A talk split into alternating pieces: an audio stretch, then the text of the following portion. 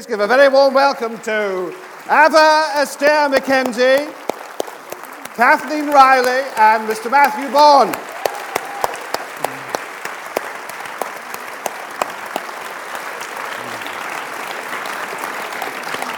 Welcome, ladies and gentlemen. Now, I suppose when most of us think of Fred Astaire, we think, of course, of Astaire and Rogers.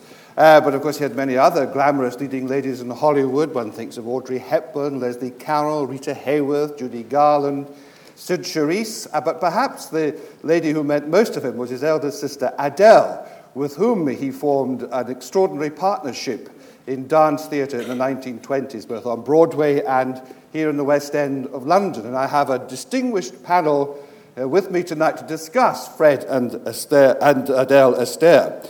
On my immediate left, we have Kathleen Riley, who's written this extraordinarily fascinating sort of joint biography of the two of them, of their years before the films and before Adele retired. Next to her, as you can probably guess from the name Ava Astaire McKenzie, Ava is Fred's daughter and a very welcome decoration to this stage, if I may say so. and on the far end, the man who needs no introduction from me, Matthew Bourne, who, of course, has revolutionized dance theatre as we know it, but has been a lifelong fan of Fred's and Ginger's and everybody else's, presumably. Absolutely. How did you start? What made you, was it sort of film matinee on BBC on a sort of wet February Sunday? Well, this, this was the dance I knew before I knew any other dance, was when I was a kid watching TV. My parents were big fans of MGM musicals. Um, and they sat me down in front of the TV, and the first dance I ever saw was Fred Astaire. I'm pretty certain of that because it, has been my inspiration. He has been my inspiration ever since. As he has been for many, many other dancers. I mean, he must be the most admired and loved dancer of all time, without question. Um, and I think it was he, the inspiration of, of what he did and how he did it that made me feel that I could do it as well. I'm not, I think it's something about the way Astaire goes into a dance or goes into movement, which is so natural for everyone to watch. It feels like the most natural thing in the world. And anyone who has a problem with musicals about, oh, why, why are they singing, why are they dancing, you watch Astaire, it always seems the most natural thing. And I think that's what I like to do now in many ways, is to try and make dance accessible. Now, Kathleen, if I may say so, you are, you're a young person. so, A, did you get into Fred Astaire through watching the musicals on television. That's one thing, but how did you come across Adele? Because I don't think many people, not many people, say outside the theatre business, would have known that Fred Astaire had an elder sister with whom he formed this extraordinary partnership. So, what prompted you to want to write this book? Well, like Matthew, my introduction to Fred was through old black and white films on television, and I literally don't remember a time BF before Fred. Um, so I just I must have stumbled across, actually, I think it was Swing Time. I think I can pinpoint the film. And for my 10th birthday, my grandmother gave me a biography of Fred Astaire, and that's how I found out about Adele and what a fascinating, larger than life character she was. And she just came so vividly off the page, and I found old recordings of the two of them in London on stage in the 20s, singing songs by George and Ira Gershwin.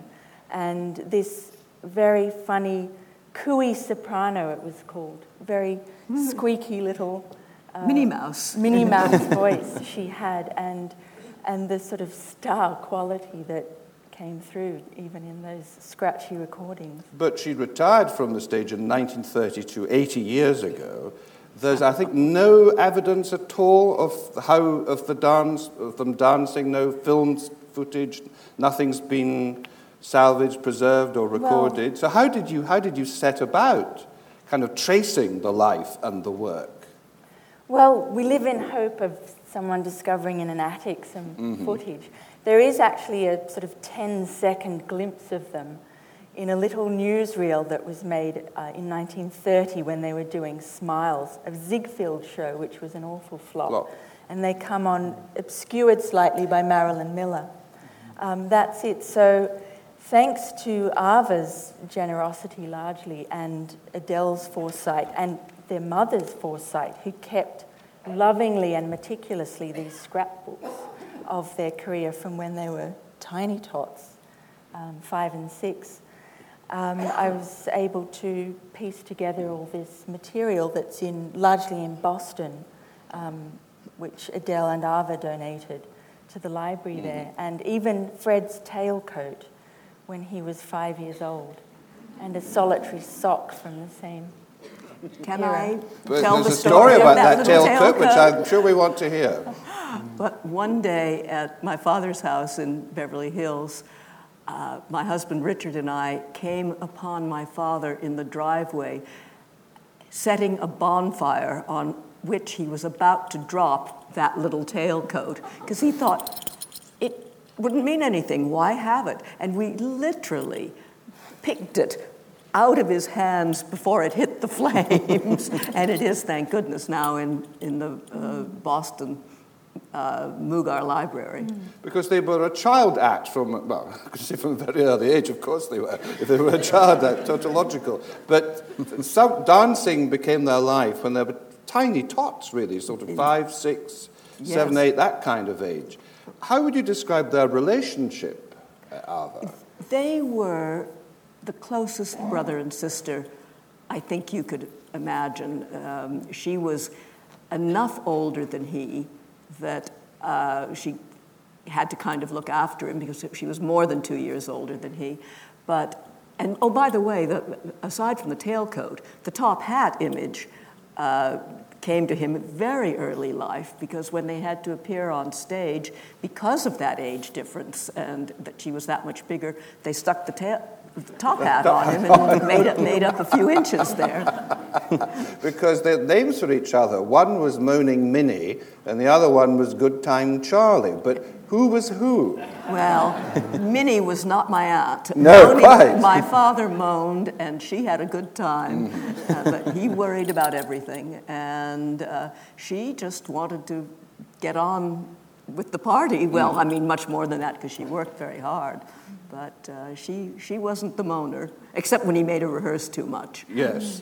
So he was the worker, and she maybe was the sort of party girl. I think Yeah. Is it fair, fair to say? I mean, you looked at the reviews, and the reviews were stunning for, for both of them, weren't they, Kathleen? What sort of things did the critics say, uh, particularly about Adele? Well, Adele um, really sort of fifth force of nature, I think. She was just this extraordinary whirlwind madcap, had a flair for improvisation, and she was a natural clown, and anything could happen when she was on stage, literally. and so audience just, audiences just loved this feeling of what's going to happen next, and um, there was this palpable excitement and element of danger in all her performances. And, but apart from that, she had this ability to hypnotize, to pick out people in the audience and look directly at them and give them the feeling she was singing or, or doing a piece of dialogue or comedy directly to them. And they, um, I mean, we know Fred as, as being this very elegant, romantic dancer later on with Ginger, but they were more in the comedic vein, um, more of um, a, a clownish, eccentric. Yes, Matthew, could you talk about humour in dance? I mean, do you, and, and have you an idea, have you a, a sort of image of what Adele and Fred may have looked like when they were dancing? From, Well, I from wish. I mean, I, Yeah. it's the great loss that we don't have any Mm. film. I think Nijinsky and Adele Astaire are the two people I'd most like to see on film. but I think, I think it's very interesting as a brother and sister act they started off as, and then as performers in, in West End and Broadway shows. They had to find ways of dancing together that weren't, that weren't romantic, you know, which is the, the conventional form, I think, for most partnerships, and easy in many ways to do. So they had to be more creative, they had to be more inventive. And I think that's partly fed his creativity at that time, but also later on, that he wasn't just the romantic dancer with Ginger, they could also do these great comic numbers as well. And I think it's uh, a particular skill that, that he had that a lot of other choreographer dancers didn't have in later years in, in Hollywood. And I think it was all learnt then. Through this relationship, which, in, in also in many ways, it, it, it you could see how he was a rather un- unthreatening romantic uh, lead in the movies, wasn't he, really? And, um, and I think that came from that relationship with his sister early on, and it's, it's, um, it formed him. I mean, what were the shows that they were starring in, uh, Kathy? I'm looking at the titles Stop Flirting and Lady Be Good and Smiles. You can sort of, it's light comedy revue type material. I mean, can you, can you talk about, because you, you make a very interesting point that you feel that, that Fred and Adele kind of symbolized a spirit of the age, or perhaps rather its counterpart, mm-hmm. uh, in that the 1920s people talk about the jazz age, but it does seem to have been a time of great pessimism. Mm. And in a way, Fred and Adele cheered people up, did they not, against the kind of prevailing zeitgeist, as it were. Absolutely. In fact, it was in London in 1923 when they first came here, um, so five years after the Great War. And I, I think I used the expression in the book that it was epiphanic mm-hmm. like an epiphany, um, and it had this redemptive quality. And I, I, don't use that fancifully. It's the reviewers of the time, even the staid Times, would say there was nothing like them since the flood, or um, like Adam and Eve um, in the bursting the bonds of the Garden of Eden or something. They really went to town, but um, they did have this extraordinary quality of, of youth and vitality and new world optimism. And I, I think the, perhaps the best way of describing it, F. Scott Fitzgerald, when he was um, defining America as a nation, said it's a willingness of the heart. And it was this sort of sweetness, a sweet, youthful essence, but something intrinsically joyful and, and forward looking mm. that was a great antidote to the ennui of the post-war period. Because I suppose in a way they were, as Matthew was saying, they were difficult. They couldn't cast them as romantic lovers for obvious reasons. Mm. So they would either be paired off with somebody else, or they would have a sort of special spot or spots throughout the show with this sort of comedic dance numbers. Then would they? Yes, they um, it, actually they did play romantically opposite each other, but not after 1923 stop flirting, they were, but then they became so famous as brother and sister mm. that um, that wasn't really appropriate. No. And um, so, in shows that the Gershwins wrote for them, for instance, Fred was usually either the either brother, like in real life, or a guardian figure. And um, so they were romantically paired with other people in the cast. And then they'd come together for, um, famously, they had this nut number, the yeah. runaround it was mm-hmm. called in America, which was literally running around the stage in, in widening circles, as though they were on a, a bicycle, right. side by side, and got faster and faster. Here in London, it was called the Oompa Trot, mm-hmm. and it just was, you know, went over like nobody's business yeah. in London. They went crazy about it, and in fact, in 1928 Sitting in the audience at Funny Face was Frederick Ashton as a young man. And um, he saw this runaround, which, you know, they usually had to do encore after encore. About 40 years later, he and Robert Helpmann played the Ugly Sisters at Sadler's Wells in Cinderella, doing the runaround, the Oompa Trot, um, mm. which he remembered from Funny Face.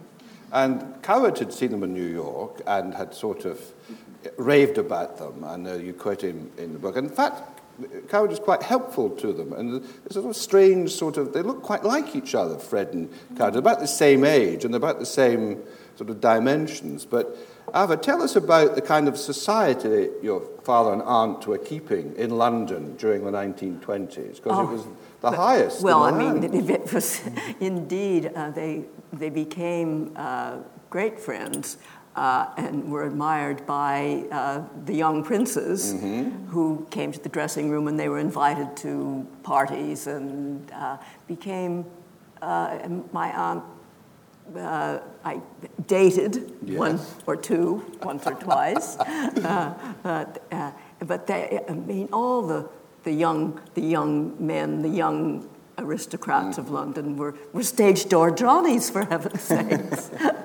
So we could have had a Queen Adele if things had backed well, it's not out of the realm of possibility. Because l- looking at those uh, pieces in your book, I think it does remind me of the character that Fred would go on to play in the RKO musicals, of the, the well-connected entertainer who kind of sashays into town to do a few numbers, usually with Edward Everett Horton sort of flapping about in the background. And he kind of goes into all kinds of fancy places, and he has an entree, if you like. It's sort of showbiz aristocracy, but the real aristocracy too. But they seem to have taken both of them to their hearts. Every, every kind of level of society in this country. Extraordinary. Yes.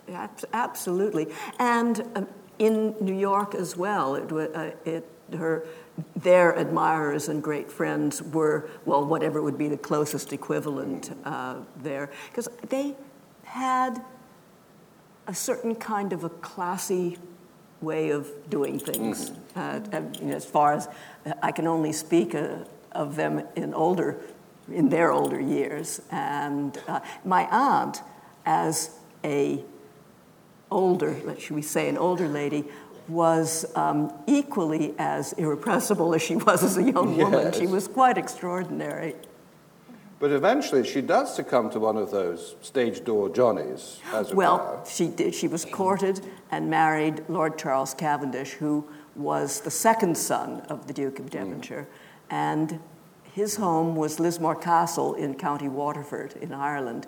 So she went from the stage to a castle, to the lady of the castle, and uh, was there for many, many years. Uh, uh, sadly, Charles Cavendish died after 10 years of marriage, but she, she stayed on, my, and my grandmother lived with her there as well. But did she ever did she ever regret giving up show business? I, to a degree, um, I don't think she did when she could, had, could have gone back into it. But later on, looking back, I remember uh, finding her reading some of her old notices when she was visiting my father one time, and she, you could see that there was a twinge there Yes. that she uh, would have liked to have, have done what he did. Because having been such a vibrant performer and knowing all the interesting people, I mean, wasn't Shaw captivated by Oh, yes. J.M. Barrie, all the great literary men and women, men, men and women of the day, but then going into rather stuffy British upper class surrounding, you know, nothing to do but hunting, shooting, and fishing, Well- or playing croquet, or I think she unstuffied it probably to a degree. Did she ever want to come back or make a screen career for herself? I, not really. I mean, there is a rumor of a screen test, but no, I don't know anybody Well, she, has seen it. she actually in 1937, so four years into Fred's film career, David O. Selznick um, arranged a film for her to be shot here in Britain. And she actually shot three or four days of that film. And uh, I think Jack Buchanan was in it. Anyway, um, she saw some of the rushes and was so horrified by them and thought she looked too old and um, she'd have been in her early 40s then. And was just sort of mortified that she was going to embarrass her brother, so she pulled out of it. And then there was another aborted attempt, but that was, that was it. Yeah. And it doesn't exist, or at least it, unless somebody has a sneaky copy of it in the underground. Perhaps your father put it on the somewhere. bonfire. Yeah, but it- yes, he probably did. So, what was Fred's reaction to his sister retiring? Oh, well, he thought his career was over. I mean, he absolutely uh, thought that was it. And uh, he, he honored a commitment to do uh, the gay divorce, divorce. here in London, but he thought that was it. And I, I don't know, because he never talked an awful lot about the early days. So he and Aunt Deli would get together, and too bad we didn't have a recorder with us because they, they would talk and we'd try and remember bits of what they were saying. But it was really only when he was with her that he ever, ever looked back. And he was a very forward looking person, and um, uh, he obviously, thank goodness, looked forward enough to do that screen test and, and had a film career. Yes, quite. But the screen is, was the, is that an apocryphal story? Do you think, Kathleen, of the rather negative screen test report? I don't think so. I think it's. Uh, I think it. it uh, I've never seen the actual piece of paper, that now, but it's usually quoted as um, balding, uh, can't, uh, uh, Can't sings, act or- can't act, can't dance, sings a little, but it's or dances. It- It's but the, I think the actual thing was also dances.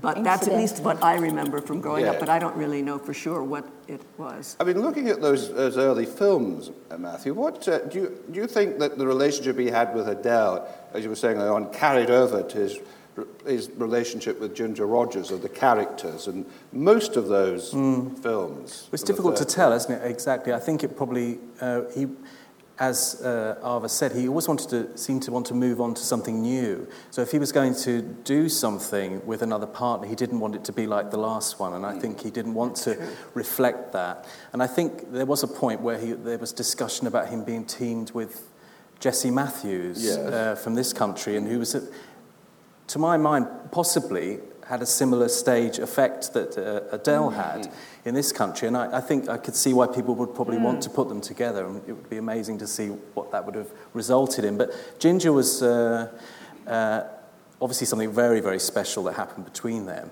Almost by accident, really. Um, but it was its own thing. I don't think he was trying to replicate anything.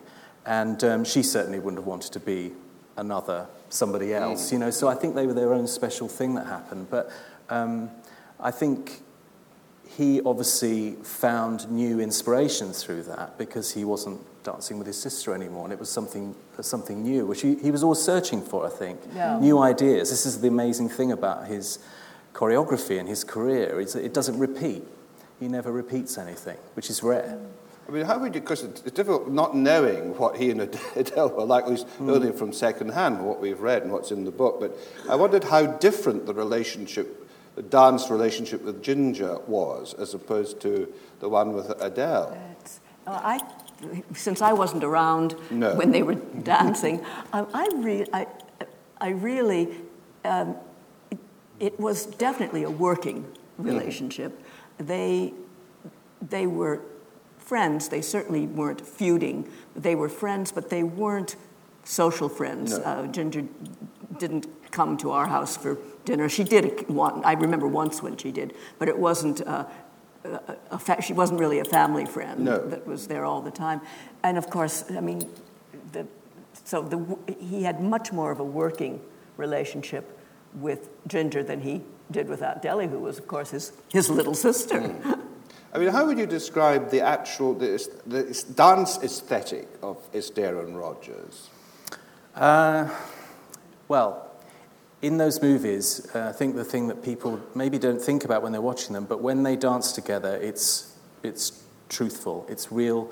Uh, it's where the, the scenes take off into love scenes, if there is such a thing as a love scene in those movies. It's, it's when they dance together where the magic happens.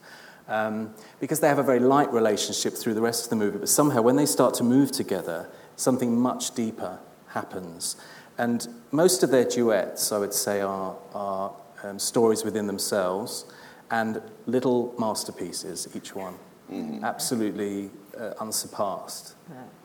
Because they are, as you said, they're very gentle, very light, the actual plot, not Yeah. much of that. Um, the kind of the way that the, the, the lovers eventually get together after many a misadventure and misunderstanding. But it's, there's, there's very little kind of, um, what's the word, sort of chasing each other, is, is there? They kind of meet by accident almost.